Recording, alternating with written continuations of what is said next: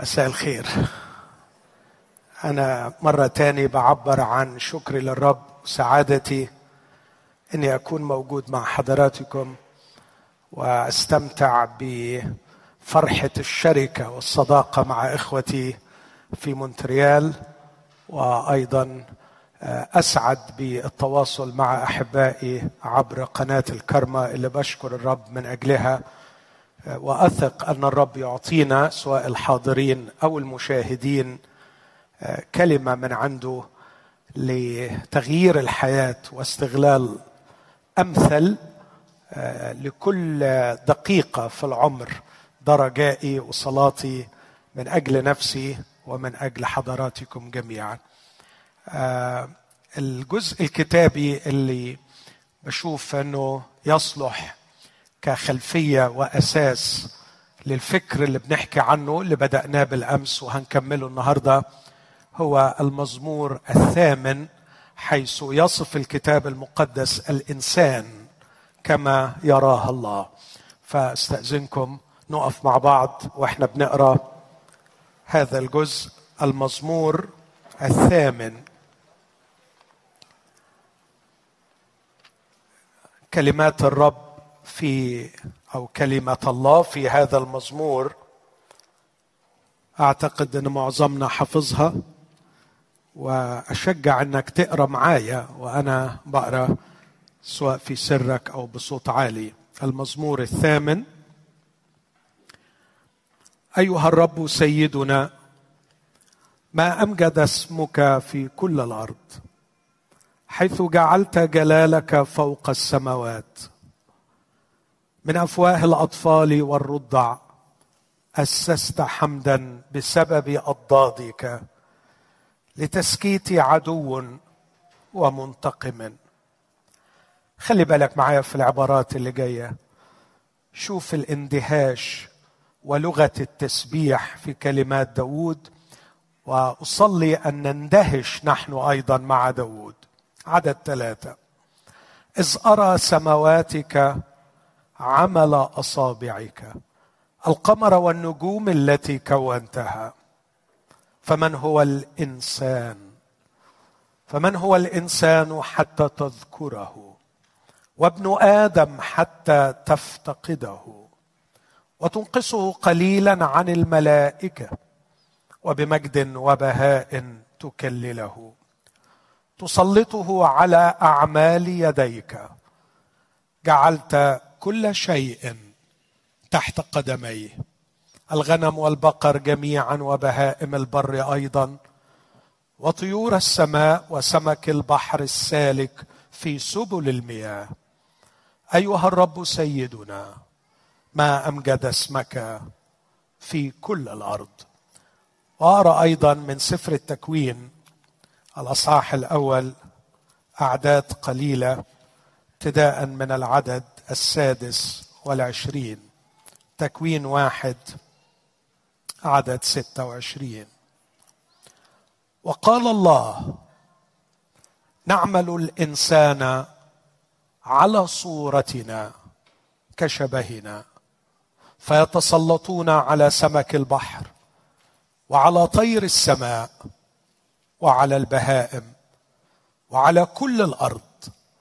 وعلى جميع الدبابات التي تدب على الأرض. فخلق الله الإنسان على صورته. فخلق الله الإنسان على صورته. على صورة الله خلقه. ذكرا وأنثى خلقهم. وباركهم الله. وقال لهم أثمروا واكثروا واملأوا الأرض وأخضعوها وتسلطوا على سمك البحر وعلى طير السماء وعلى كل حيوان يدب على الأرض. هذه هي كلمة الرب. دعونا نتضرع إلى الرب بقلوب مخلصة أن يتكلم إلينا في هذا المساء. ربنا الحبيب يسوع تاهت العقول وضلت النفوس وخسرنا الحياة عندما ابتعدنا عن حقك عندما غابت عنا كلمتك.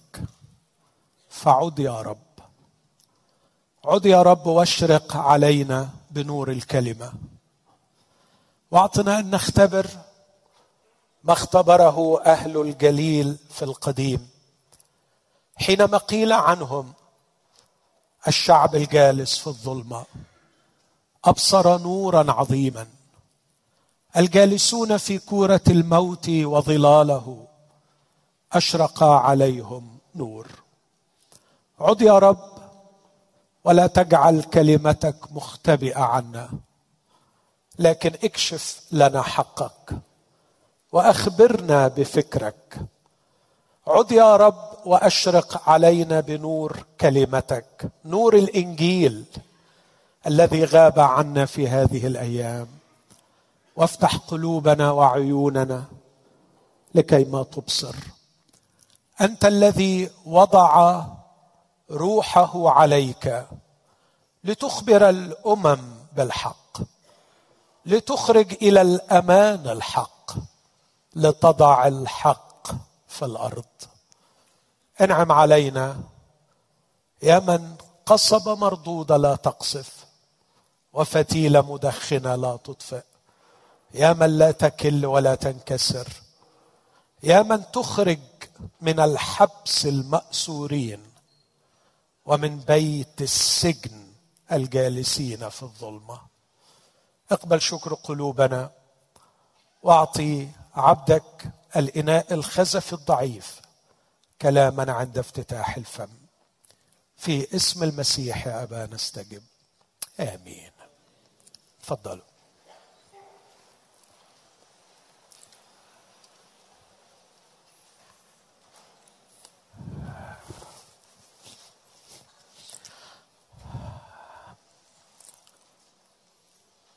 أنا هحاول بنعمة الرب أعمل تلخيص مختصر جدا للي قلته بالأمس علشان خاطر أحبائي اللي معانا الليلة وما كانوش معانا امبارح وعلشان أحبائي المشاهدين أيضا اللي ما تمكنوش من متابعتنا بالأمس. إحنا موضوعنا في هذه الأيام الثلاثة تحت هذا العنوان حياة تستحق أن تعاش. رغبة قلبي من أجل نفسي ومن أجل كل واحد وواحدة فيكم. إن يكون عندك شعور بالرضا شعور بالرضا. إن الحياة اللي أنت عايشها تستاهل إنها تتعاش. أنا أعتقد إنه أصعب شيء في الوجود إن الشخص يعيش وهو شاعر إن حياته ملهاش معنى. ملهاش لازمة. شاعر إنه هذه الحياة التي يعيشها هو غير راضي عنها إنها لا تستحق أن تعاش. ربما حجم ألامها أكثر من معناها. ربما عذابها ربما شعوره فيها باللا معنى وبالفوضى يجعله يشعر أنها لا تستحق أن تعاش.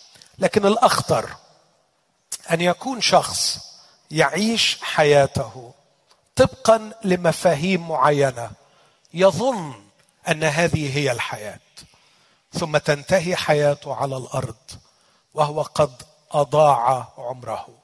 قال المسيح ماذا ينتفع الإنسان؟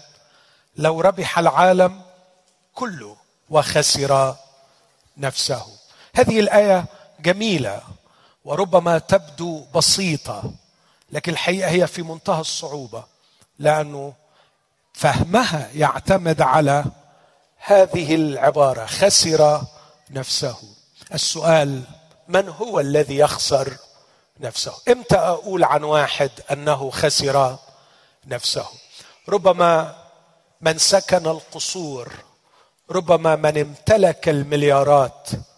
ربما من حقق أعظم الإنجازات يشعر أنه لم يخسر نفسه لكن بالمقياس الإلهي ربما يكون هو أعظم الخاسرين. فالسؤال من هو يا ترى من يخسر نفسه؟ أخشى أن يكون أحدنا خاسر لنفسه يعيش حياة لا تستحق أن تعاش وهو لا يدري. علشان كده أنا لا أدعي أني أملك علما أو أجزم في هذا الأمر جزما نهائيا. لكن بكل محبة واتضاع أنا معكم هذه الأيام الثلاثة. خلوني أقول أفكر معكم أفكر معكم أتساءل معكم أقلب هذا السؤال معكم. ما هي الحياة التي تستحق أن تعاش ولست أول من فكر في هذا الأمر. قبلي كثيرون وسيأتي بعدي كثيرون. وربما أخطئ وربما أصيب. لا أملي عليك فكر أو نظرية لكن أدعوك أن تندمج معي في هذه الفرصة وتفكر معي ما هي الحياة التي تستحق أن تعاش. وأنت قاعد معايا في الدقائق اللي جاية. فكر معايا. فكر في كل كلمة أنا هقولها.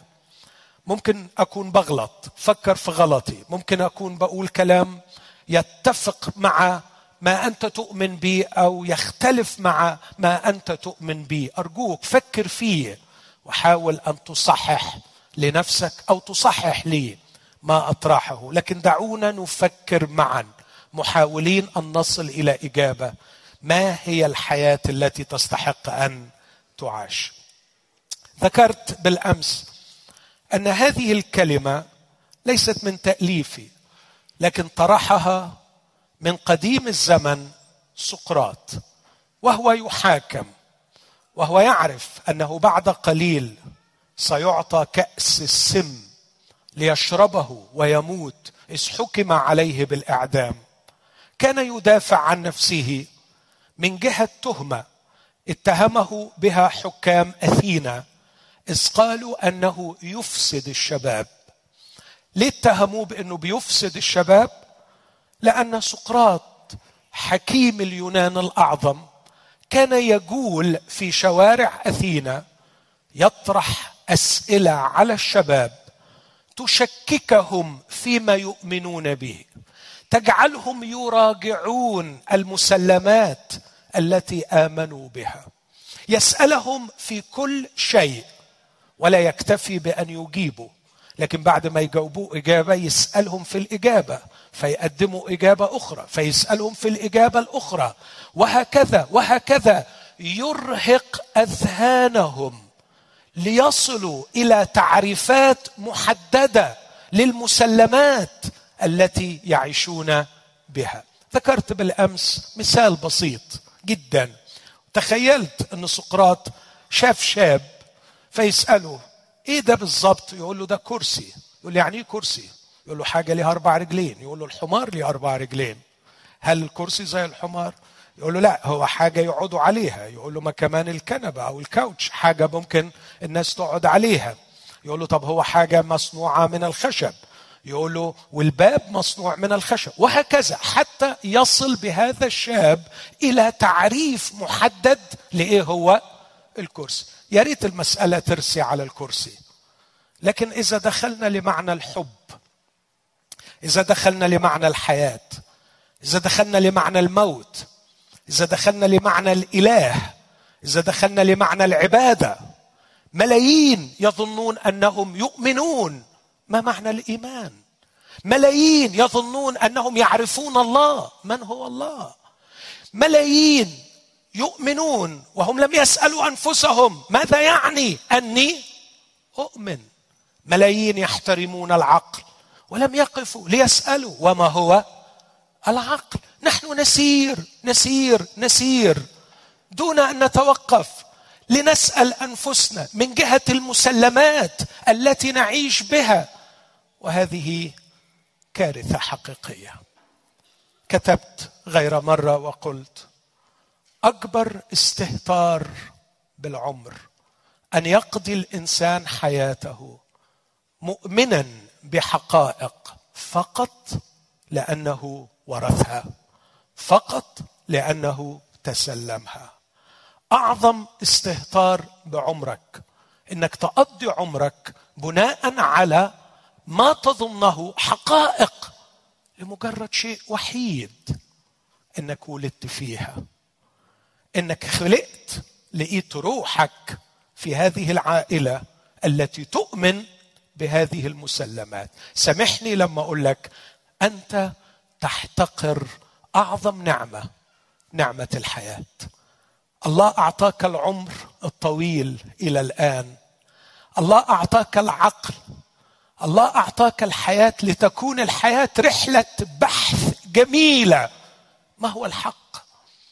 ما هو الحق من جهة الله؟ ما هو الحق من جهة الخلود؟ ما هو الحق من جهة الوجود؟ ما هو الحق من جهة هذه الحياة؟ متى أستطيع أن أقول عن حياتي التي أعيشها؟ إنها تستحق أن تعاش. لكن إنك تقضي يوم ورا يوم وسنة ورا سنة. تسير في مسلمات تسلمتها من الآخرين. أعتقد إن هذا أكبر استهتار وأخطر احتقار لأعظم نعمة هي نعمة الحياة. عشان كده إخوتي أنا مش شايفه حاجة كبيرة إن إحنا نقضي ثلاثة أيام. كل يوم بنقضي دقائق. بنقعد نفكر مع بعض. ما هي الحياة التي تستحق أن تعاش؟ ويا إخوتي الاحباء على الرغم من أنه احتياج إنساني عام لكل الأرض لكن أرى أننا من خلفياتنا العربية الشرق أوسطية. نحن أحوج الكل أحوج الكل لهذا المبدأ السقراطي أن نقف لنسأل أنفسنا. سقراط قال لهم أنا ما أفسدتش الشباب عندما كنت أدعوهم لفحص الحياة وكان يرفع شعار اعرف نفسك أنا أسألهم وأسألهم وأسألهم لكي يعرفوا حقيقة نفوسهم وحقيقة الحياة. وبعدين قال العبارة دي unexamined life is not worth living. Unexamined life is not worth living.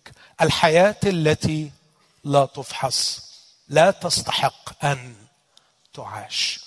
ومن هنا جاءت هذه العبارة. وركزت امبارح كل حديثي على فكرة الفحص.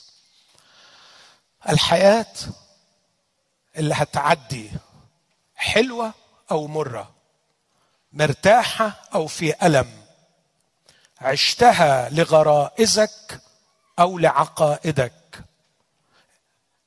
لتكن كيفما كانت. وجهة نظر سقراط وفكر فيها.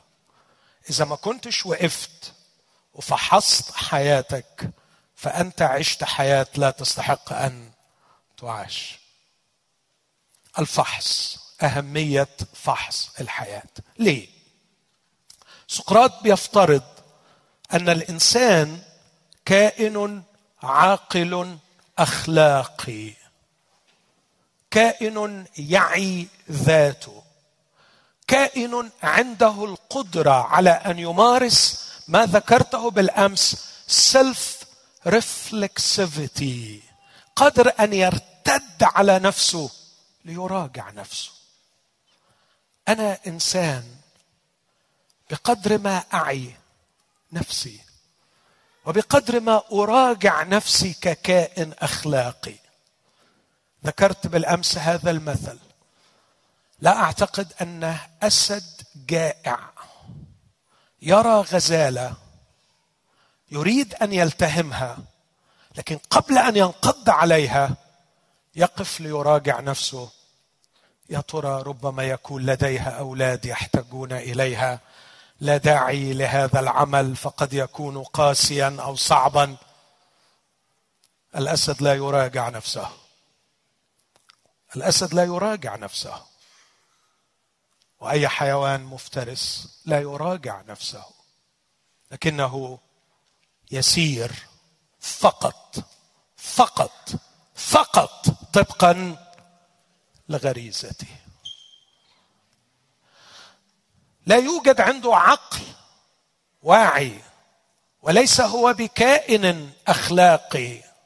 يقف ليراجع ويفحص نفسه ويقول اللي بعمله صح اللي بعمله غلط اللي بعمله يتفق مع الأخلاق اللي بعمله في خيري في خير الآخرين اللي أنا بعمله ده هيودي لفين؟ ما هي نتائجه؟ الحيوان لا يفعل هذا.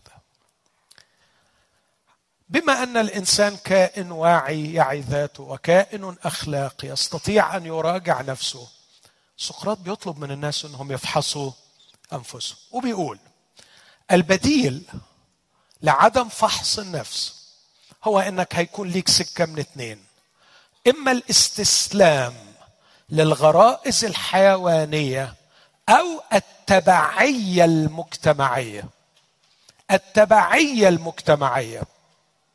والحقيقة التبعيه المجتمعية يعني قولبتك استنساخك. يعني تضييع معالم فرديتك وتفردك. كلمة individual undividable. الفرد هو الذي لا يقبل القسمة ولا يقبل الاستنساخ. الحقيقة الإنسان مش بس لا يقبل القسمة لكن الواقع إنه ما ينفعش نطلع منه واحد تاني. يمكن معرفش ينجحوا في يوم من الأيام يستنسخوا البدي لكن كيف يستنسخوا الشخصية؟ بألامها بأفراحها بخبراتها بمتاعبها بما تعلمته وبما جهلته. الفرد خبرة واحدة فريدة لا تتكرر لا تستنسخ. أعطني توأم توأم وأريك الاختلاف في الشخصيات هو شاسعه الفرد كائن فريد وحيد لكن للأسف يتم طمس معالمه وجعله يسير في قالب سنه المجتمع. فإذا لم نتوقف لنفحص أنفسنا لن يبقى لنا إلا أن نكون نتاج غرائزنا أو نتاج مجتمعنا. وفي الحالة الأولى نصبح حيوانيين أكثر منا إنسانيين. وفي الحالة الثانية نفقد حريتنا ونصبح مجرد نتاج أنماط اجتماعية تم صبنا فيها وتم محو شخصياتنا وتفردنا. وفي الحالتين أراه ما أسميه أو ما سماه من قبلي مارتن هايدجر سماه انتحار وجودي. إنه شخص ينتحر من يقبل أن تضيع حياته في غرائزه أو في اتباع سخيف ومقيت للمجتمع الذي وجد فيه. وبناء عليه لابد أن نقف لنفحص أنفسنا. آخر شيء ذكرته بالأمس وأؤكد عليه أن كان سقراط يقصد أن الحياة التي تستحق أن تعاش هي تلك الحياة التي تعيش الخبرة الإنسانية الكاملة.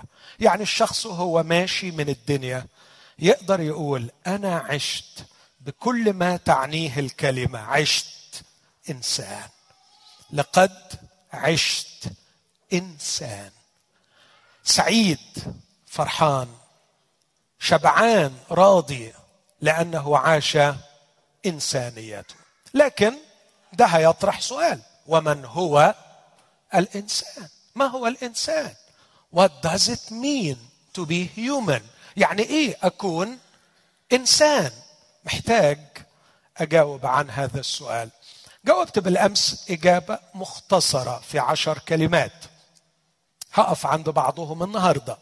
لكن قبل ما أقف عندهم عايز أضع منهج تاني يساعدنا في الإجابة عن هذا السؤال.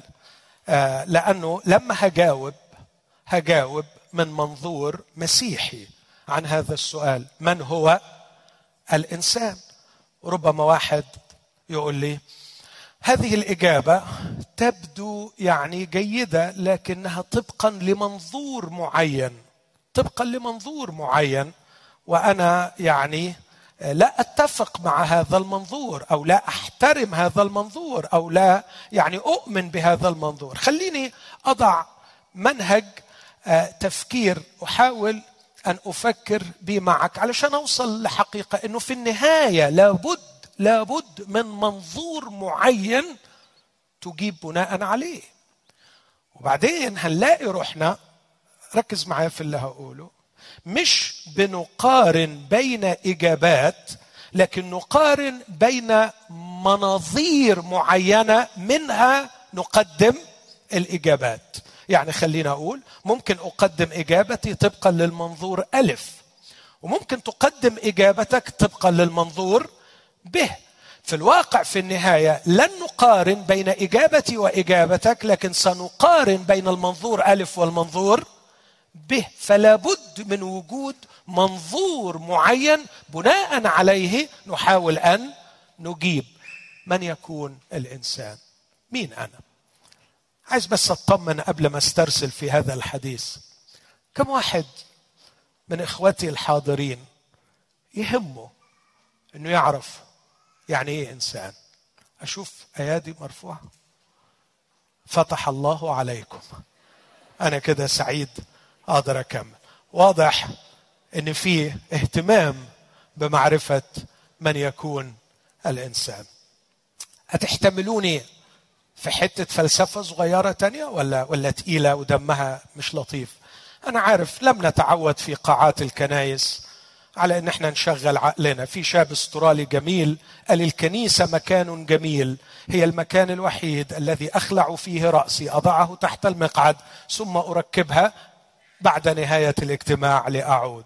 واخدين بالكم من الفكرة بتاعته؟ أمال بنعمل إيه في الكنايس بنقعد علشان يعملوا لنا مساج علشان to يعني soothe يعملوا لنا soothing لكن أتمنى أن إحنا نفكر مع بعض ونرهق أنفسنا في التفكير. تلميذ سقراط حتة فلسفة صغيرة خالص. تلميذ سقراط اسمه أفلاطون. أفلاطون ابوه كان ليه صديق اسمه أكاديمي. أكاديمي. اداله حتة أرض. فأبو أفلاطون إدى حتة الأرض دي لأفلاطون بنى عليها مدرسة وإكراما لهذا الرجل سماها أكاديميا. ومن هنا جه اسم كل المعاهد التعليمية اسمها أكاديميا. ولغاية النهارده بنقول أكاديميك. جات من اسم الراجل الطيب ده اللي بنى أفلاطون أول مدرسة عظيمة كبيرة على قطعة الأرض التي منحت من هذا الرجل. أفلاطون كتب على باب الأكاديميا أن لا أحد سأترجم العبارة. لا أحد يدخل إلى هنا. إلا مش عارف أترجم الكلمة بالعربي. ال geometers. geometers. من geometry يعني الناس اللي بيعرفوا في ال geometry في الهندسة. مع إنه المدرسة أساسا معمولة علشان فلسفة. لكن قال ما حدش يدخل هنا إلا اللي بيفهم في الهندسة. ليه؟ ما كانش يقصد الهندسة بمعناها اللي إحنا يعني ال ال الرياضيات البحتة الصعبة لكن لأن الهندسة أشكال forms مثلث. دي أول دروس خدناها في الهندسة. مربع. مستطيل. forms والمهندس يحتاج بشدة إلى الخيال لكي يتخيل الأشكال. ليه ليه افلاطون أصر على هذا الشرط أن يكون الأشخاص الداخلون إلى أكاديميته إلى مدرسته قادرين على تخيل الأشكال. قال علشان اللي هيساعدوا الناس هم الناس القادرين على اسمع العبارة دي وهنفهمها مع بعض. Saving the phenomena. Saving the phenomena. إنقاذ الظاهرة. يعني إيه إنقاذ الظاهرة؟ الظاهرة هي كل ما تراه عينك. من جزئيات. ضحكة ابتسامة قهقهه دمعة صرخة وجع ألم أكل شرب حب زواج كره تناسل موت عذاب ألام. أنا بحكي عن جزئيات ممكن تتجمع كلها تحت عبارة الظاهرة الإنسانية. مش كده؟ الظاهرة الإنسانية. ممكن أقول نجمة. وحرارة وضوء وشجر ومياه بحار وأمطار وتراب وطين وصخور وجبال. أتكلم عن مفردات تتجمع لتكون ظاهرة أقدر أسميها الظاهرة الكونية. كل جزئيات تراها عينك هي ظاهرة. المفكرون ينقذون الظاهرة لأنهم يحاولوا أن يتخيلوا الشكل الكامن وراءها. كان أفلاطون يؤمن ويعتقد أنه لا شيء تراه عينك إلا وهو انعكاس جزئي ناقص لشيء كامل أعظم في عالم آخر اسمه عالم الفورمز عالم الأشكال. الحقيقة فكر محترم وعميق وله ما يدعمه في الكتاب المقدس. لا يمكن الخلاصة بتاعته اللي عايز يقولها أفلاطون من منظورنا المسيحي. اسمعني وركز معايا. لا يمكن أن يكون ما تراه العيون هو كل شيء. هناك شيء أعمق. هناك شيء أقدم. هناك شيء هو الأساس لما تراه العيون. هناك فورم هناك أصل هناك نبع ومصدر للموجود. لو رجعت تاني لفكرة الكرسي منين جه الكرسي؟ منين جه الكرسي؟ ممكن تقول لي آه، من الشجرة. خدوا خشب من الشجرة. صح. ممكن تقول لي النجار الراجل المحترم هو اللي عمل الكرسي. صح. لكن الحقيقة في إجابة أسبق من الاثنين كان في دماغ تخيلت شكل الكرسي. صح. فالكرسي قبل ما يكون شيء في الواقع كان فكرة. كان صورة كان فورم اذا وراء كل شيء تراه عينيك هناك أصل. وهذا الأصل عبارة عن form عبارة عن شكل. إخوتي إذا كان الكرسي ليه form إذا سألت أعظم سؤال خلينا أقول أهم سؤال بالنسبة لي. هذه الظاهرة الإنسانية بكل تعقيداتها. ما هو ال form الكامن وراءها؟ ما هو الشكل الكامن وراءها؟ لكي أفهم الإنسان في حزنه وفرحه في ضحكه ودمعه في نجاحه وفشله أنا محتاج ل blueprint أنا محتاج ل form. محتاج أصل أقيس عليه. وأقول هذا الإنسان إنسان. وهذه الحياة تستحق أن تعاش لأنها عاشت طبقا لل form وكلما اقتربت من ال form أكثر كلما صرت انسانا أكثر. كلما تطابقت حياتي مع الفورم الأصلي مع الشكل الأصلي كلما استحقيت لقب إنسان. أخويا أختي أحبائي ما تعش على مزاجك وتسمي روحك إنسان. ما تعيش زي ما أنت عايز. وتسمي روحك إنسان. هناك شكل مش فوضى. هناك form. هناك ideal ينبغي أن أقيس عليه حياتي. وعلى قدر تطابقي مع هذا ال form على قدر ما أستحق أن أسمى إنسان.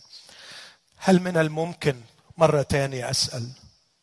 أن تكون الظاهرة الإنسانية بكل تعقيداتها بكل عمقها بكل خبراتها وجدت هكذا دون فورم مسبق يحددها وجهة نظري. مستحيل. هنا هننتقل للسؤال. أكيد توقعتوه. وما هو هذا؟ ال form ما هو هذا الشكل؟ أقف أمام هذا الكتاب بكل احترام. لأنه عندما أرسل الله هذا الكتاب للبشر في أول صفحة تأتي كلمة ال form تأتي كلمة الصورة والعجيب جدا. الذي يجعلني أقف حائرا كتلميذ صغير يشعر بضآلته. أمام روعة الإنسان. أقف أمام الخالق أسمعه يقول نعمل الإنسان. نعمل الإنسان على صورتنا كشبهنا. واو. واو. إخوتي أقف بخشية واحترام أمام الإنسان. لأني لو بحثت كمفكر عن الفور وراء هذه الظاهرة الرهيبة اللي اسمها الإنسان هذا الفور لن أجد إلا في الله. الإنسان أصله ليس تطور مما هو أدنى. لكنه انعكاس لما هو أعلى.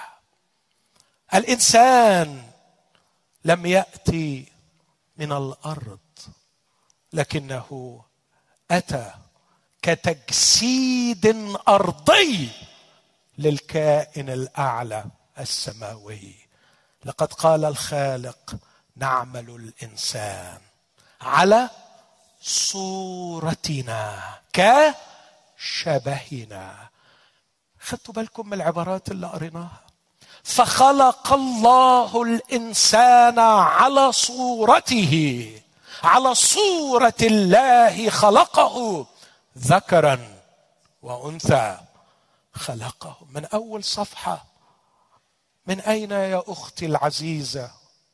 الفاضلة الجليلة.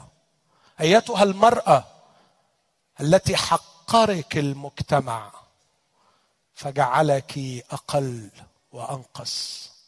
من أين جاء هذا الفكر الشرير عدم المساواة بين الرجل والمرأة؟ جاء من غياب وانحراف وتيهان الفكر البشري عن النص والأصل أن المرأة والرجل على صورة الله خلقهم. ذكرا وأنثى خلقهم. من أين يأتي فكر؟ كما ذكرت بالأمس الكرامة الإنسانية. كان بحثي في دراستي بحث أخير بحثته عن الكرامة الإنسانية. كان شعار الثورة المصرية عيش حرية كرامة إنسانية. وفكرت العيش احتياج جسدي. والحرية احتياج نفسي. فماذا تكون الكرامة الإنسانية؟ لماذا يحتاج البشر للكرامة الإنسانية؟ ففكرت وبحثت واكتشفت وأنا ببحث.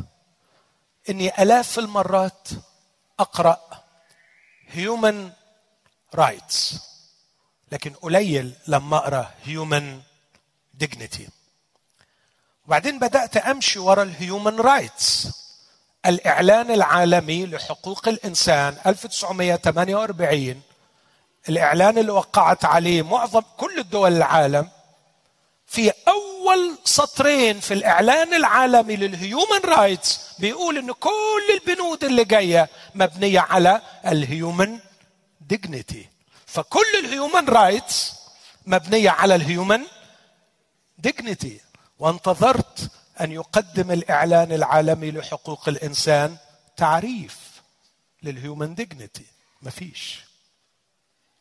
لكن اللي اكتشفته أكثر إنه قبل سنة 45 كان في خمس دول تذكر في دساتيرها أن حقوق الإنسان مبنية على الكرامة الإنسانية. human rights على ال human dignity النهارده لغاية 2012 الوقت اللي كنت بعمل فيه البحث كان في 162 دولة في الدستور بتاعها بتقول إن هذا الدستور من أجل ال human rights لهؤلاء المواطنين على أساس أن البشر لهم human dignity ومفيش دولة واحدة كلفت نفسها تحط تعريف لما هي ال human dignity لكن مؤخرا ابتدى بعض العلماء وقد تنبهوا لخطورة هذا التعبير على الفلسفة الإلحادية ووجهة النظر الإلحادية فابتدوا يهاجموا فكرة ال human dignity وأتعجب كيف تبقى دساتير 162 دولة لو انهدمت فكرة ال human dignity لكن ممكن تقرأ لعالم مشهور جدا اسمه جون جراي يقول كفانا وهما كفانا خداعا. لا تتكلموا عن شيء اسمه ال human dignity لا يوجد شيء اسمه الكرامة الإنسانية. فقط نحاول أن نخفف الألام الإنسانية ونحقق السعادة الإنسانية. فالإنسان كالكلب كالقط كالفأر كالشجرة كلنا كائنات حية وكلنا لنا حقوق متساوية. لا تميز الإنسان بهذه الفكرة الخادعة وتتكلم عن هيومن ديجنتي وأعتقد أنه الأسبوعين ثلاثة اللي فاتوا في القصص اللي حصلت قصة أنا قرأتها وقصة أخي الحبيب الدكتور عماد حكاها لي عن الطفل اللي وقع عند الغوريلا وقتلوا الغوريلا لينقذوا الطفل. والقصة الثانية أنا قرأتها عن هذا الشاب الذي قرر الانتحار فألقى بنفسه إلى الأسود فقتلوا أسدين لينقذوه. قامت القيامة. ليه تقتلوا الأسد من أجل الإنسان لأنه ضاعت فكرة ال human dignity في 2016 بيستكتروا إن أسد يموت من أجل إنسان. آه لو علموا. آه لو علموا إنه في 29 ميلادية ابن الله مات من أجل الإنسان. يقول عنه بولس ابن الله الذي أحبني وأسلم نفسه لاجلي human dignity هي أساس الفداء. لولا أن الإنسان له كرامة عظمى ما كانت هناك قصة مسيحية. ما كان هناك معنى لصليب المسيح. لماذا يموت المسيح من أجل كائن هو مجرد تجمع عشوائي لذرات اكتملت وتطورت فأوجدت هذا الكائن. إخوتي الكرامه الإنسانية نصرخ كلنا منادين بها شاعرين بها في أعماقنا.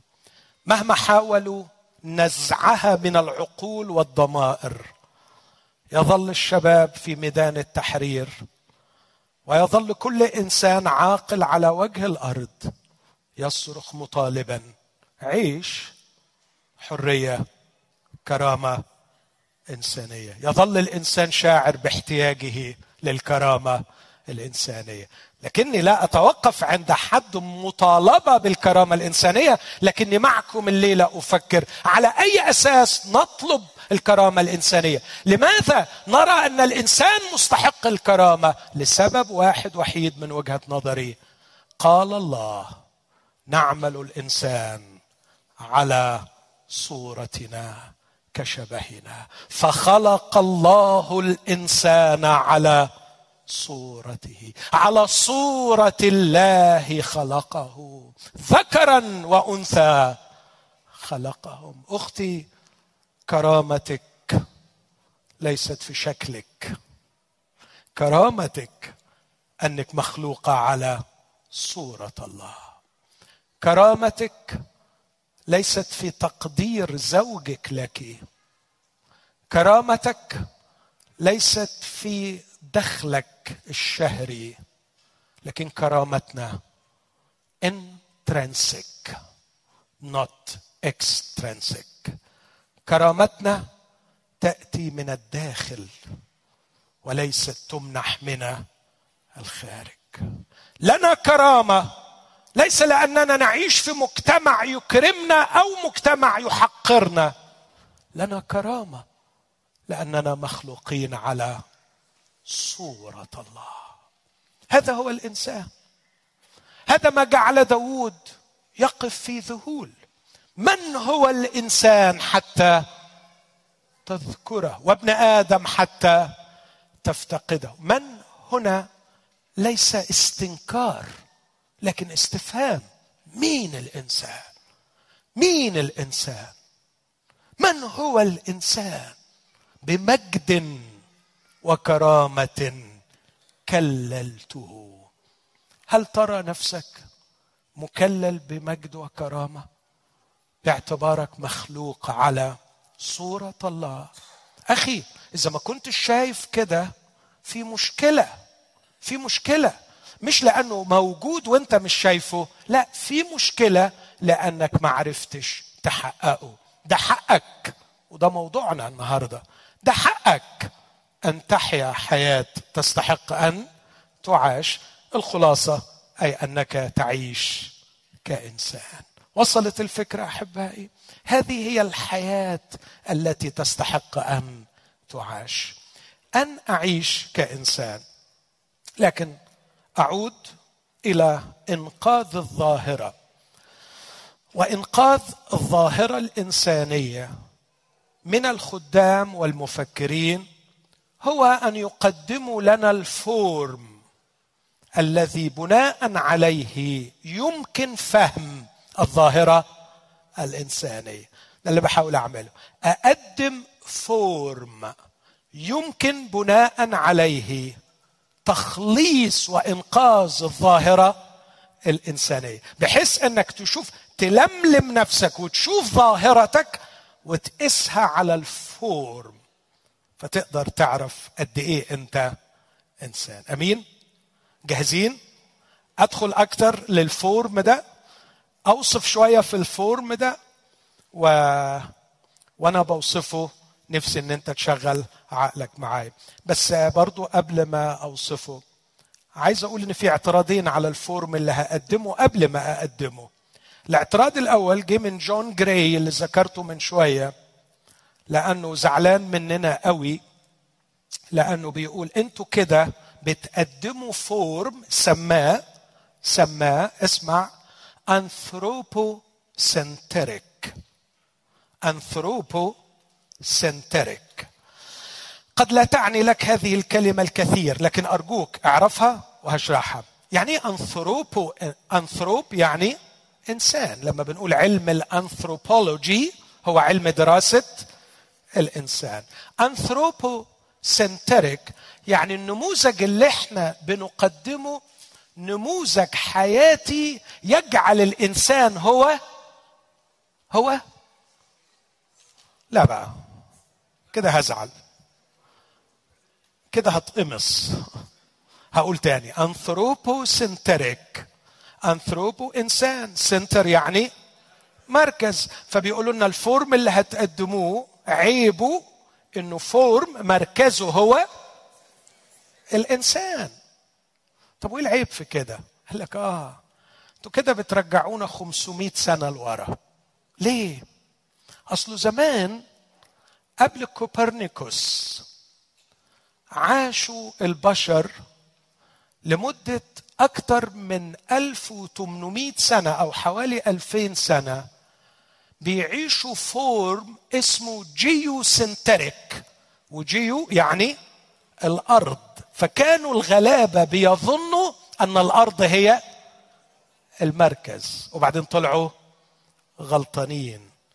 والناس الناس دلوقتي بتضحك عليهم وبيحتقروهم وبيتهموا المسيحية اتهامات يعني إلى حد ما ظالمة. وبينسوا أن الأكاديمية كلها والعلم كله والخرائط الملاحية كلها كانت مبنية على هذا النموذج قبل ما كوبرنيكوس يصلح في القرن السادس عشر. فبيقول أنتوا كنتوا آه، كان البشر عايشين ال geocentric. أنتوا دلوقتي غلابة جدا حمقى جدا متخلفين جدا بتعملوا نموذج anthropocentric عايشين على القديم بتحاولوا زمان خلوا الأرض مركز الكون. أنتوا بتخلوا الإنسان مركز الكون وهو ولا مركز ولا يحزنون. هو مجرد حيوان متطور زي بقية الحيوانات. ردي باختصار أقول يا صديقي العزيز حاشا وكلا. عندما أقرأ تكوين واحد اسمعوني أحبائي أرى الإنسان تاج المخلوقات لكنه ليس مركزها. تاج الخليقة لكنه ليس مركزها. لكن النموذج الذي سأقدمه أقدر أقول بكل ثقة theocentric. و theo أي الله. النموذج المسيحي لا يقدم نموذج مركزه الإنسان لكن مركزه الله. اسمع كده العبارات دي في كلوسي واحد. الكل به وله قد خلق. الذي هو قبل كل شيء وفيه يقوم الكل. لتدبير ملء الأزمنة ليجمع كل شيء في مركز هو المسيح. ليس مركز الخليقة هو الإنسان لكن يبقى أن الإنسان أسمى كائن موجود في هذه الخليقة التي نراها. من هو الإنسان حتى تذكره بمجد وكرامة كللته. واضح ردي؟ فردي على جون جراي إنه لا إحنا مش بنقول أن الإنسان هو المركز. الله هو المركز. الاعتراض الثاني بيجي من واحد اسمه ستيفن بينكر. ستيفن بيقول المسيحيون يقدمون نموذج للإنسان يفصله تماما تماما عن الحيوانية. موافقين على الكلام ده؟ إيه رأيكم؟ أنا أعترف وأقول آه بصراحة مرات بنعمل كده. مرات بنتطرف وإحنا بنعمل كده. آه خوفا من نظرية التطور ورفضا للتطور. بنحاول نبعد الإنسان تماما عن الحيوان. آه وهنا يروحوا مسكنا متلبسين. بأننا ضد العلم. يسخرون ويستهزئون ويحقرون ويريدون أن يقدموننا أننا ضد العلم. بس الحقيقة الدراسة الجيدة للكتاب المقدس تقول عكس كده. اولا بتقول إن الإنسان والحيوان اتخلقوا مع بعض في اليوم السادس. أفوتها دي ولا أقف قدامها؟ أعتقد ما أقدرش أفوتها. ما أقدرش أفوتها. الإنسان والحيوان اتخلقوا في اليوم السادس. الكتاب المقدس بيقول صراحة صراحة إنه في نسخة جديدة هتحصل من الإنسان. النسخة دي بيقول عنها ليس الحيوان ليس السماوي اولا بل الحيواني يزرع جسما حيوانيا ويقام جسما روحانيا. فالجسم اللي إحنا فيه ده دلوقتي الكتاب المقدس بيقول عنه جسم شكله إيه؟ حيواني. زي ما قلت امبارح الاختلاف الجيني بين الإنسان والشمبانزي أقل من واحد في المية.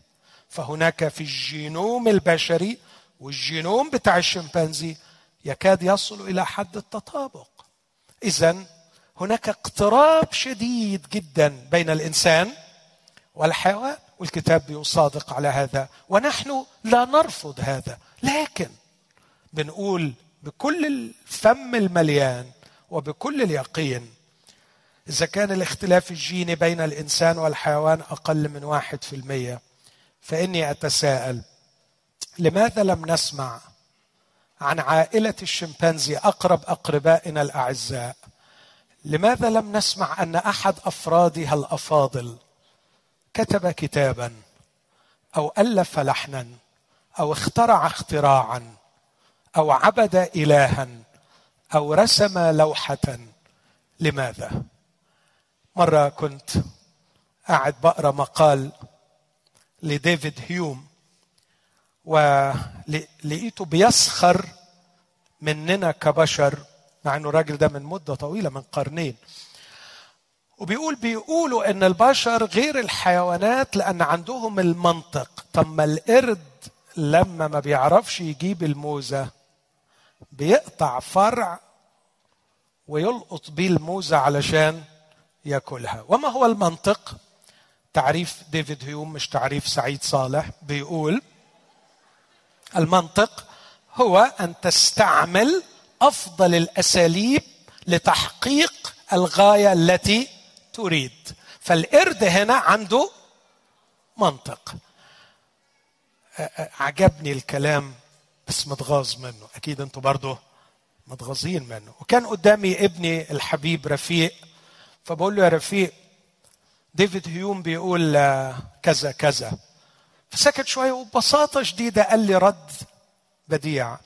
قال لي صح يا بابا القرد ممكن يكون عنده منطق يعرف يجيب الموزة بس عمرنا ما لقينا جماعة القرود قاعدين يعملوا أبحاث علشان يثبتوا إن البشر يشبهوا لهم. صح. صح. بس الجماعة البشرية مغلبة روحها لها عشرات السنين علشان تثبت إن القرود يشبهوا لهم. لكن عمرنا ما سمعنا عن معهد أبحاث عند القرود يقيم ابحاثا بأن العائلة البشرية تشبههم. لماذا لم يصنع الحيوان الها يعبده؟ لماذا لم يؤلف كتابا؟ لماذا لم يعزف مقطوعة ويؤلف لحنا؟ لماذا؟ آه أنا في جزء حيواني هو هذا الجسد. لكني لست مجرد جسد. هذه الحقيقة. هذه الحقيقة التي تصدمهم ويريدون أن يهربوا منها. الشاعر العربي القديم بدون أبحاث بدون فكر لكن بالفطرة كتب قائلا يا متعب الجسم كم تسعى لخدمته. قد أتعبت جسمك فيما فيه خسران. أقبل على الروح واستكمل فضائلها. فأنت بالروح لا بالجسم إنسان. أنت بالروح لا بالجسم إنسان. نعم في جزء حيواني في هذا الجسد. أنا قريب للعائلة الحيوانية بجسدي لكني لست مجرد جسد. إذا كنت اقتنعت بالردين دول ده يساعدني إني أدخل في الفورم المسيحي لتخليص وإنقاذ الظاهرة البشرية. فأقول أول شيء فيه من هو الإنسان؟ What does it mean to be human يعني إيه تكون إنسان؟ أول شيء في الفورم إنك تعرف إنك روح. تاني شيء روح سمائية. جاية من فوق. جسمك جاي من تحت. بس أنت جاي ممكن تتجاوبوا معايا شوية عشان لو عايز نص كتابي تكوين اتنين. اسمع اسمع النص. وجبل الرب الإله آدم ترابا من الأرض. تحت ولا فوق دي؟ تحت. وبإنسان؟ لا. ثم نفخ في أنفه نسمت حياة فصار آدم نفسا حية النفخة دي من تحت ولا من فوق؟ من فوق. برافو عليك. يس. نعم. فيا جزء جاي من تحت لكني مش كلي من تحت. أنا روح سمائية. النقطه الثالثه روح سمائية خالدة. خالدة. أرفض بكل قلبي كما رفض اجدادي المصريين القدماء أن يكون القبر هو نهايتي. ولست وحدي في هذه الظاهرة الإنسانية لكن في كل بقاع الأرض ومهما اختلفت الحضارات يصر البشر على أنه لا يمكن أن يختزل هذا الكائن إلى حفن التراب. لا يمكن. معقول؟ معقول؟ معقول كل المشاعر كل العواطف كل الأفكار كل الأحلام كل الأمال كل هذا الذي عاشه الإنسان يخلص في الظلام وانتهت القصة؟ لا أقبل. وأرفض. يقول الكتاب المقدس في سفر الجامعة جعل الأبدية في قلبهم. He put eternity in their hearts. في داخل قلبي صوت يصرخ يعلن دائما أن القبر ليس هو نهايتي. روح سمائية خالدة. نمرة أربعة متجسدة. embodied موجودة في جسم في هذا العالم المادي. ودي هقف عندها شوية بعد شوية أو بكرة. لكن هذه الروح السمائية الخالدة المتجسدة موجودة في هذا العالم من أجل غرض من أجل غاية. لها هدف. فأنا لست موجود هنا بلا هدف. بلا هدف. تعرفوا بقدم محاضرات كتير في حتت كتيرة. أكتر محاضره أكتر محاضره ألاقي الناس تتشد لها وتحب تسمعها. ما هو معنى الحياة؟ ما هو غرض الحياة؟ عندنا ثلاث أساتذة في علم النفس وجهوا علم النفس كله. فرويد أدلر لكن بعد كده جه الراجل العظيم طار اسمه من دماغي راجل نمساوي. هيجي اسمه دلوقتي. عمل العلاج بالمعنى العلاج بالمعنى. ويقول العلاج النفسي الصحيح أن تساعد الإنسان أن يكتشف معنى حياته. يكتشف معنى حياته. هيجي اسمه دلوقتي. فرانك. فرانكن. يس لا يمكن أن يعالج الإنسان نفسيا إذا لم يكتشف معنى حياته. لنا غرض. لنا غاية. وهنشوف في التعريف المسيحي هتشوف معايا حاجة غريبة قوي إن الخطية في المفهوم المسيحي مش قلة الأدب. الخطية مش الأباحة. الخطية في المفهوم المسيحي مش إنك ما تصليش. الخطية في المفهوم المسيحي مش إنك ما تحضرش الكنيسة. الخطية في المفهوم المسيحي من الفعل أخطأ والفعل أخطأ في القواميس كلها أي لم يصب الهدف. فالخطية هي عدم إصابة الهدف. الخطية إنك ما تحققش الهدف اللي أنت موجود من أجله. هريت الكنايس حضور. دفعت العشور. عملت ووفيت كل النذور. وفي الآخر خاطي. لأنك لم تحقق الهدف الذي خلقك الله من أجله. ما هو الهدف؟ هنجيله. روح سمائية خالدة متجسدة في هذا العالم من أجل غرض. ما هو الغرض؟ اسمعني. تمثل الله. To represent him. وتحمل حضور وتحقق مشيئته. بالسيادة معه. حاضرا في عالم الشر. وابديا. في عالم البر. هذا هو الفورم الذي يضعه التعليم المسيحي للظاهرة الإنسانية. أنا خلصت لكن هقف بس عند أول كلمتين في الفورم. أنت روح ولست مجرد جسد. نفسي وأنت قاعد وحضرتك وحضرتك قدامي.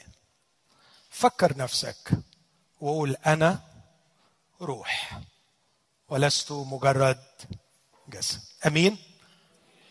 طب ممكن بجد لو أنت مقتنع مش عيب ولا حاجة تكسف إنك تقولها بصوت عالي. قول قول معايا. أنا روح لست مجرد جسد ممكن نقولها تاني؟ أنا روح لست مجرد جسد إيه أهمية دي؟ هقول لك على أهمية ولا اتنين.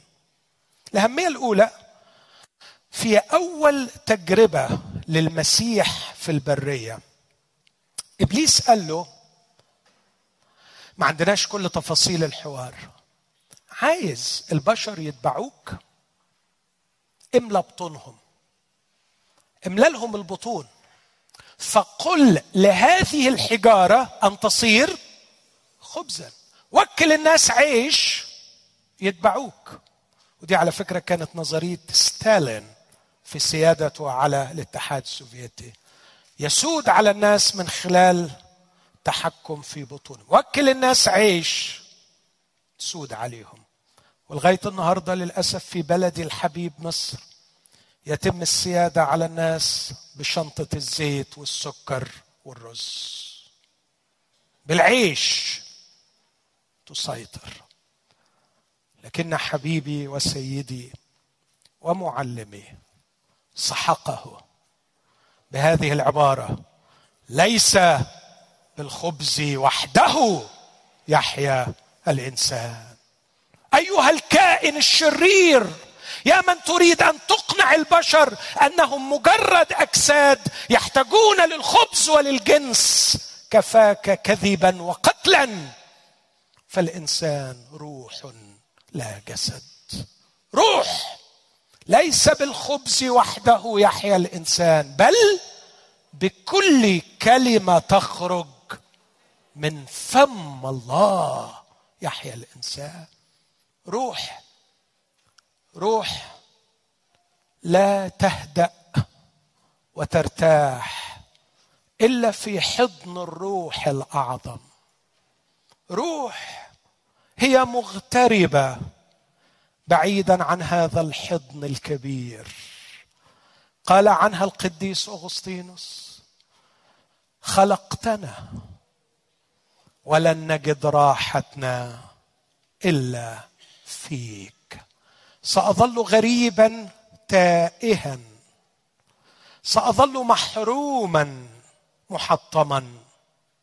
حتى أجد نفسي وهويتي في حضنك يا أبي. في حضن أبي وتحت غمر قبلاته أجد مقري وعنواني. هناك أعرف أني أنا إنسان. 17 فيلسوف في العصر الحديث كتبوا عن ظاهرة اسمها الاغتراب وقالوا إن الإنسان كائن مغترب بس الحقيقة ما قالولناش مغترب عن إيه. لكن للأمانة دائما أسجل هذا. المفكر والفيلسوف المصري نجيب محفوظ كتب رواية جبارة اسمها الطريق. كنت بقرأ بعض أجزاء منها النهارده الصبح. وكان بديعا في التصوير. الأم تعمل في الدعارة لكنها على فراش الموت تموت والشاب يقف إلى جوارها وهي بتقول له بعدما أموت فيلسوف أديب يكتب بلغة رمزية. عندما تموت اللذة وحتما ستموت اللذة. حتما ستموت اللذة. تموت الأم فتقول لابنها عندما أموت لن يبقى لك إلا الحيرة والمعاناة ولن تجد راحة. ولا كرامة إلا مع أبيك. فاجعل يا ابني قضيتك هي البحث عن أبيك. فصرخ في وجهها صابر سيد سيد الرحيم في هذه القصة. أمي لقد قلت لي أن أبي قد مات. ونجيب محفوظ كان دارس لنيتشه الذي قال أن الله مات. وعلق كثيرا على موت الله في رائعة أولاد حارتنا عرفة اللي قتل الجبلاوي أمي قلت لي أنه قد مات. قالت له كذبت عليك لكي أعيش في الوحل والطين. لكن أبوك قد يكون حي. لا أعلم.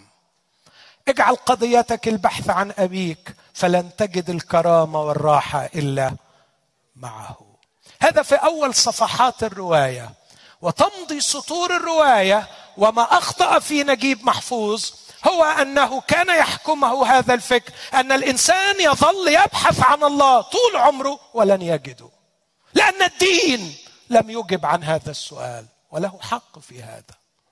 فينتهي تنتهي الرواية بصابر سيد سيد الرحيمي. ولاحظ الاسم صابر المتألم. والرحيمي الله البعيد وبين صابر والرحيمي هناك سيد سيد. وتنتهي الرواية بأن صابر قضى عمره يبحث عن أبيه ولم يجده ومات مقتولا في النهاية. فالذي قتل هو الإنسان لأنه قتل الله كما تصور وكما عبر نيتشه وقال الله مات ولم يبقى لنا معنى في هذه الحياة. لكن القصة الحقيقية يا أستاذي الفاضل والعظيم ليس أن الإنسان يبحث عن الله لكن الله بحث عن الإنسان في شخص يسوع المسيح. وليس الإنسان يبحث عن أبيه لكن الآب خرج ليأخذ الابن في حضنه. هذه هي القصة كما يرويها الأديب الأعظم يسوع المسيح. لوقا 15 وعاد الابن إلى أبيه وإذ لم يزل بعيدا رآه أبوه فماذا فعل؟ تحنن ورقد ووقع على عنقه وغطاه بالقبلات. وفي حضن أبيه سمعت الروح التائهة أعظم كلمات. ابني هذا كان ميتا فعاش وكان ضالا فوجد. تنتهي قصة نجيب محفوظ بالإنسان ميتا. تنتهي قصة يسوع المسيح بالإنسان حيا لأن يسوع المسيح جاء لكي يرجع الإنسان إلى الآب الذي اقترب عنه الإنسان. هذه القصة من المنظور المسيحي. أنه روح لن تجد بيتها ومقرها إلا في حضن الآب. لكن كمان أنت روح. كتير بيلجأوا ليا للمساعدة علشان مأساة ال pornography علشان مأساة العبودية للجنس. فأول درس بديه لأحبائي دول. بقول له ركز معايا. الجنس سكس is سكس سكس صعب هوضحها. سكس is سكس سكس يقول لي يعني إيه؟ أقول له ركز معايا في اللي بقوله لك. أنت إنسان روحي spiritual عاقل. علاقاتي أخلاقي rational relational moral emotional. و number 6 physical. فأنت نمرة ستة أنت كائن جسدي. مش كده؟ أعتقد إن أي واحدة من الخمسة اللي فاتوا أهم بصراحة. تخيل لو أنت just body ومفيش emotions أنت مش إنسان. مفيش أخلاق. أنت مش إنسان. مفيش عقل. مفيش علاقات. ف physical is number 6 number 6 number 6 نمرة 6 تعال بقى. أنت جسم. ما تقدرش تعيش من غير الهواء أكتر من ثلاث دقائق فأنت محتاج physically محتاج للأكسجين. number 2 أنت محتاج للمية. ما تقدرش تعيش بدون المية أكتر من أسبوع. number 3 أنت محتاج للنوم. أنت ما تقدرش تعيش بدون نوم. لو عملنا لك sleep deprivation خلال أسبوعين أنت هتتكل على الله. ما تقدرش physical أنت محتاج للنوم. نمرة ثلاثة نمرة أربعة أنت محتاج للطعام. ما تقدرش تعيش من غير أكل. أربعين يوم maximum بتروح. خلاص. أنت محتاج لل cleanness تعرف لو عشت من غير نظافة طول عمرك أكيد هتموت. number 6 أنت محتاج للجنس. وتقدر تعيش بدونه طول عمرك. اذا الجنس في حياتك هو number 6 في number 6 تخيل بقى وبرسمهم له كده.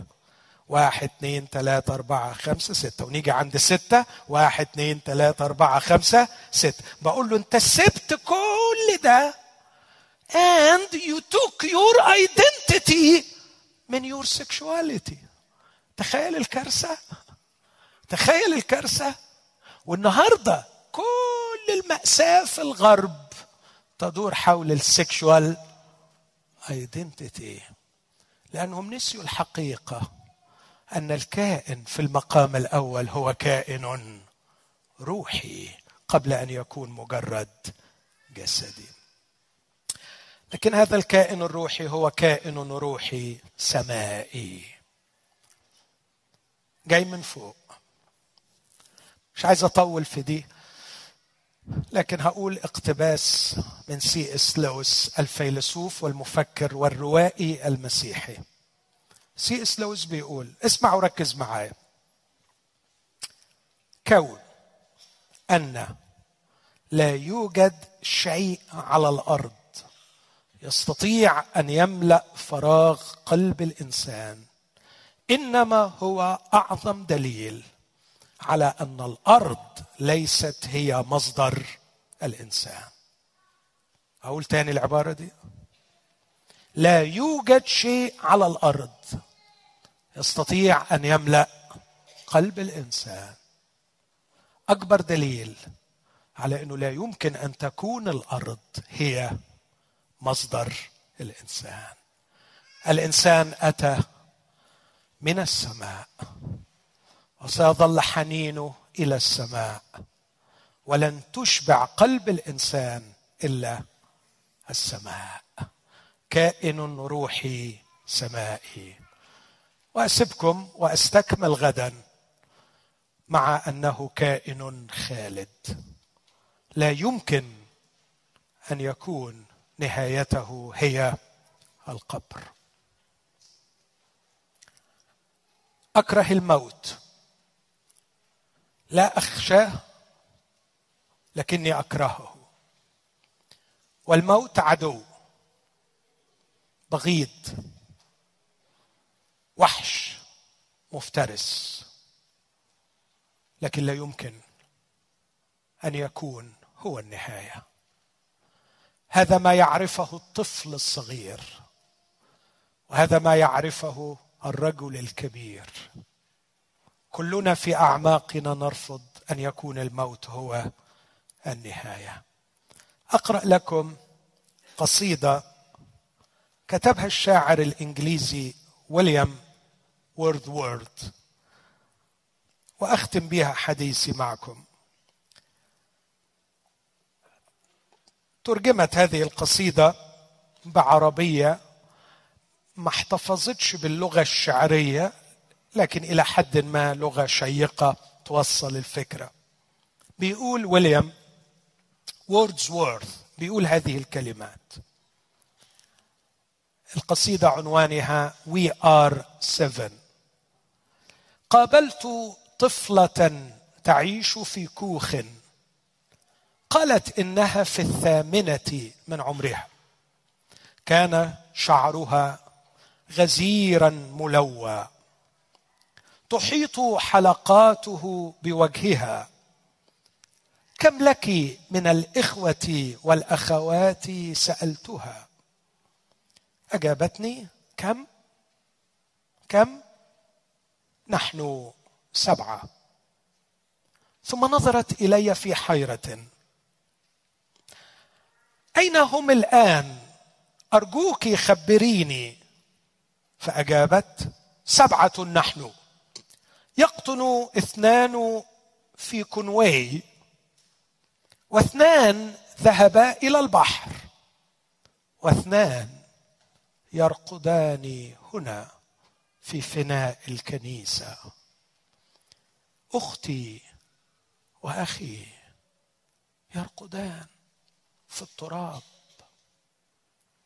وأنا أسكن مع أمي على مقربة منهما في كوخ في فناء الكنيسة. ها أنت تجرين يا صغيرتي في كل مكان وأوصالك تفيض بالحياة. فإذا كان اثنان يرقدان في فناء الكنيسة اذا فأنتم خمسة فقط. كم أنتم اذا ما دام اثنان في التراب فجاءتني إجابة الصغيرة سريعة. سيدي إننا سبعة. فأجبت ولكنهما قد ماتا. هذان الاثنان قد ماتا وروحاهما الآن في السماء. هباء ضاعت كلماتي فالصغيرة بقيت على عنادها وقالت لا بل سبعة نحن. الطفله الصغيره ترفض أن يكون الموت هو النهاية. أخي أختي ستمضي الأيام. كما قال المرنم كالحلم في المنام. وسنودع هذه الحياة. فهل تصدق الاكذوبه أن القبر هو النهاية؟ كذبوا عليك وأضلوك عندما قالوا أن الموت هو النهاية. كلا كلا. لا يمكن أن تكون نهايتك هي القبر. هناك خلود. والسؤال أين ستقضيه؟ وكيف ستقضيه؟ وهل أعددت العدة لهذا؟ لهذه البداية في مكان آخر؟ أعتقد طبعا من السخف إنك توصف لي خلود عبارة عن جسم بشري يستمتع. الخلود لابد أن يضع في اعتباره النقطتين اللي قلتهم في الأول أنه روح سمائية خالدة. هذه أول ثلاث نقاط في رسمي للفورم الذي أرجو أن يفسر الظاهرة الإنسانية علشان أقدر بناء عليه أمتحن نفسي وأعيش حياة تستحق أن تعاش. دعونا نبدأ من اليوم. أعرف أنني روح. روح سمائية. روح سمائية. خالدة. دعوني أتذكر أني لن أجد راحتي إلا في حضن أبي. الحياة هناك في حضن أبي. خلونا نقف ونرنم مع زياد. أرجو إن اللحظات اللي جاية دي تكون لحظات ري اكشن تجاوب مع كلمة الله. تجاوب مع هذا الفكر الذي أعلن لك. وقرر. قرري بنعمة الله أن أكون إنسان. أمين؟ ما بطلبش منك إنك تكون مسيحي. بطلب منك إنك تكون إنسان. بس احتمال كبير تحتاج المسيح علشان تكون إنسان وهو مش هيتأخر عنك. فممكن قوي تقول له يا يسوع المسيح أنا محتاجك علشان أكون إنسان. أوكي؟ الأوفر ده كويس؟ أنا ما بطلبش منك تكون مسيحي لكن بطلب منك تكون إنسان. بكرة هكمل الكلام وأقول هذا الفورم وجد بالخلق ضاع بالسقوط. اسمع تجسد من جديد في شخص يسوع المسيح ويعود إلينا بعمل الفداء. فنحن نحتاج إلى يسوع المسيح لكي أعود إنسان. غمض عينيك معايا. قل له يا رب أريد أن أكون إنسان. أصرخ إليك يا سيدي المسيح. يا من أحببت الإنسان وجئت في صورة إنسان أن تعينني أن ترجعني أن تفديني وتخلصني. ضاعت مني إنسانيتي أرجعها إلي. ارجعني إنسانا يا يسوع المسيح.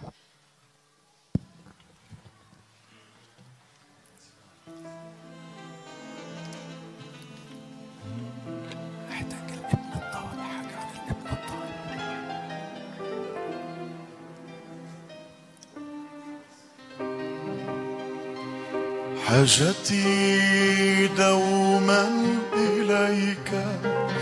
راحتي في راحتيك. كل أمري في يديك. حبيبي يا يسوع.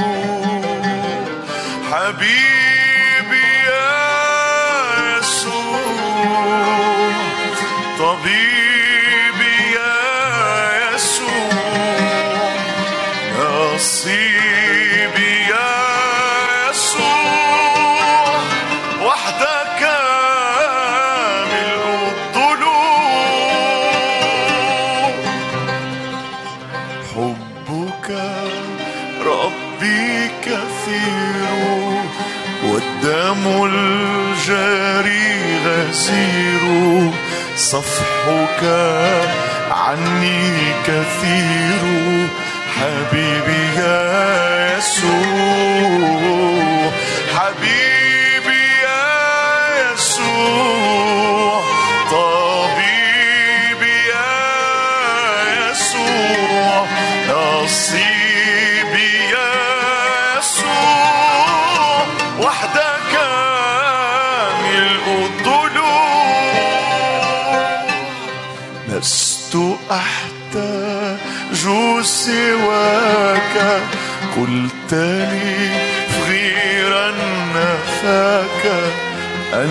تملأ فتاك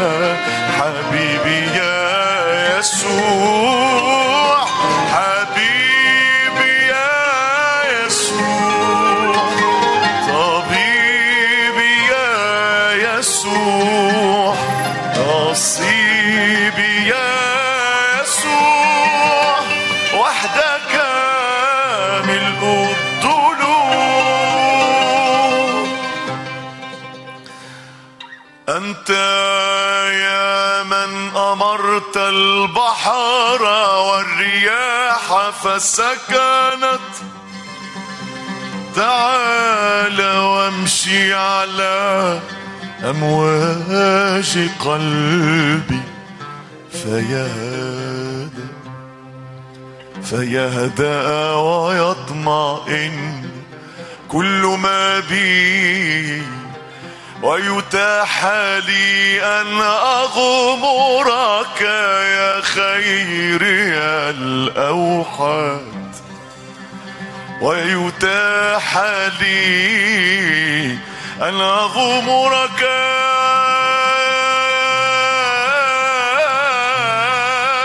يا خير يا الأوحاد وأن أتأملك يا نور عيني يا يا نور عيني. فلا تحجبك عني ظلمة خواطر القلقة فلا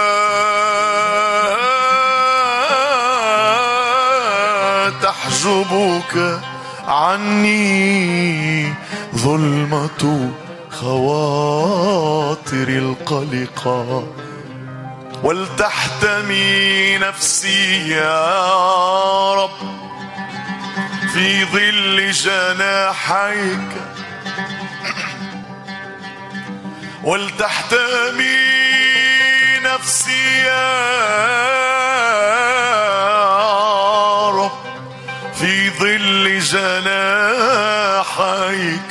من وهج تجارب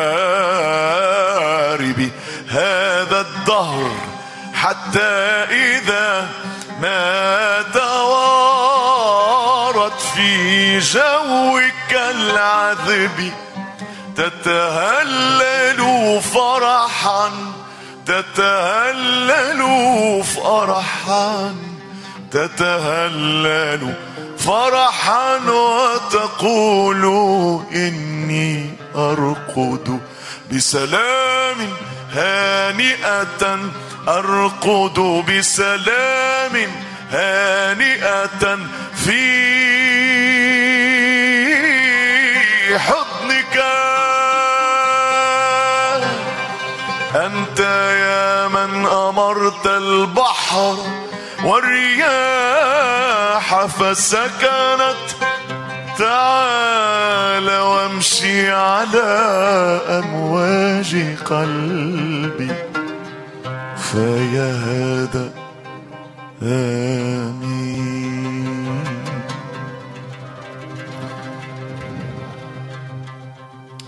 أنا بس- أخطر أخطر لحظات اللي ممكن تاخد فيها قرار هي لحظات الحديث إلى الله. الله ليس عنا ببعيد. صحح فكرك وذكر نفسك بأنك روح سمائية خالدة.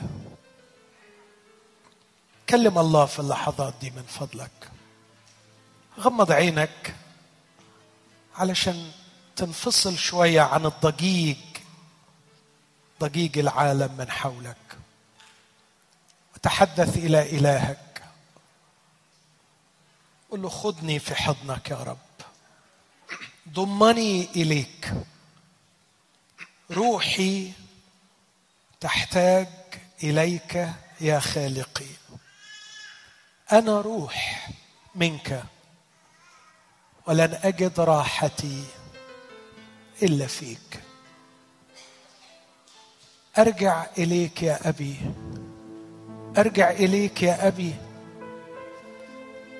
أرجع إليك بعد أن أفسدت كل شيء. أختي أخي اعترف بخطاياك معي للرب. قل له ما عشتش إنسان. تركت نفسي لغرائزي أو تركت نفسي لمجتمعي. فغابت عني إنسانيتي. راجع الليلة يا رب. مشتاق أكون إنسان. أبي أبي خذني في حضنك. قبلني يا أبي. قبلني قبلة المصالحة. واغفر خطيتي. أخطأت إلى السماء وقدامك. ولست مستحق أن ادعى لك ابنا. سامحني. ضيعت مجد البنوية بالعيشة في الخطية. لكن اغفر لي واقبلني. الابن الضال هو الابن المفتقد من أبيه. هو الابن الذي يشتاق إليه أبوه وتحن احشاؤه إليه. أنت ضال لكنك مفتقد من أبيك. مست. مست. هي missed you. مشتاق عليك. ارجع ارجعي. أبوك مستنيك على الباب. عايز يغمرك بالمصالحة. عايز يرجع لك كرامتك اللي سلبها الأشرار. عايز يشفيك من الشعور بالنقص. عايز يرجع المجد والبهاء. الحلة الأولى والخاتم والحذاء. ترجع تشعر بمجد الإنسان. في حضن أبيك وفي بيت أبيك. ارجع. خطوة بقرار واعي عاقل. تاخدها دلوقتي. راجع لك يا أبي واترمي في حضنك. وضعك هيتغير. هتبدأ أولى خطواتك. نحو حياة تستحق أن تعاش. أنا لست أرجوك لكي تبقى معي. إذ أنت ابني إنك ما لك الاختيار. فاذهب بعيدا حيثما شئت ولكن أنا سوف أبقى هنا في الانتظار. لست أرجوك لكي تبقى معي. إذ أنت ابني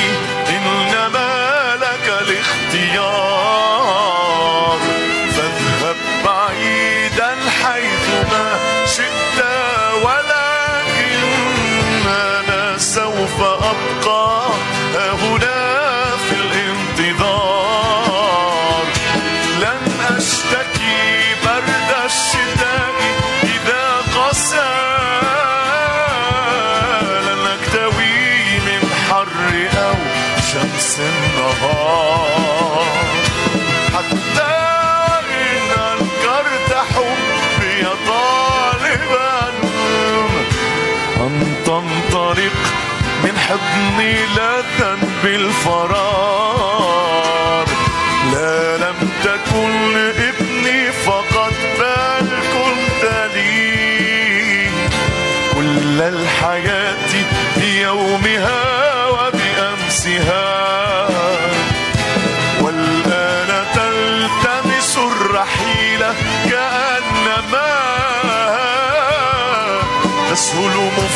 مفارقة النفوس أجسادها أنظر لعينيك فأبصر عزمها.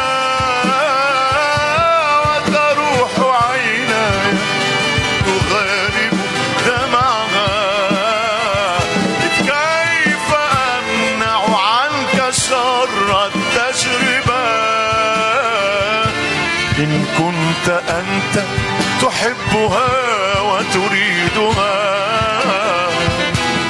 لكن سيأتي عليك يوم يا بني.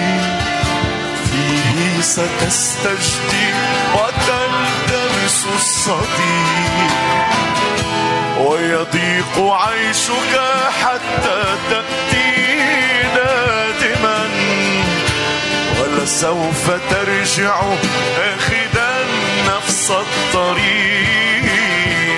لكن قلبك لن يكون كعهده. إذ سوف تحمل في الحشا جرحا صحيح أما أنا سأظل منتظرا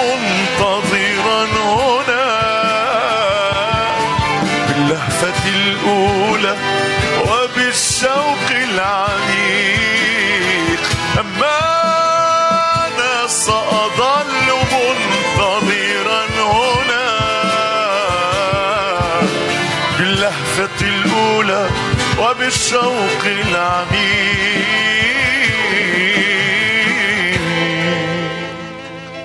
أنا نفسي نصلي بس لو 30 ثانية. حتى الناس اللي بيشاهدونا صلي معنا ارفع قلبك. يمكن الغد أو بعده الاحتفال ينتهي وترجع ريما لعادتها القديمة. لكن نطلب الآن أنا وأنتم بكل صدق عون الروح روح الله القدوس. كل شيء يزرع بالروح. يستمر أمور جذرية تحصل من الآن في حياتي وحياتك. أنا أتوب أمامك عن كل أمور صنعتها في الجسد كل زرع جسدي فاسد. بتوب أمامك وإن كنت لا أستطيع أن أتوب التوبة الحقيقية النصوحة الكاملة توبني هذه أشواق قلبي. صلي معي هذه الصلاة وارجعني إلى فكرك ومقاصدك. حرية الإرادة. أختار أن أكون في المسيح. أن أعيش حياة المسيح. الحياة الأفضل. معنى وجودي في هذا الكون. قيمة وجودي. علاقتي معك الحميمة. أحبك. أريد أن أحبك أكثر لأنك أنت الله الظاهر في الجسد. أنت إنسان كامل. أنت هو الفورم الذي اتبعه وأسير حذوه وفي إثره. ساعدني. املأني بالروح. إن كنت لا أعرفك حق المعرفة افتح عيني. على كلامك النبوي على شريعتك كلمة الحياة. املأني من حضورك حملني يا إله خلاصي. حضورك بمجدك. لا أريد أن أفارق هذه الحياة دون تحقيقي للمعنى الذي قصدته من وجودي كانسان إنسانيتي. في اسم الرب يسوع.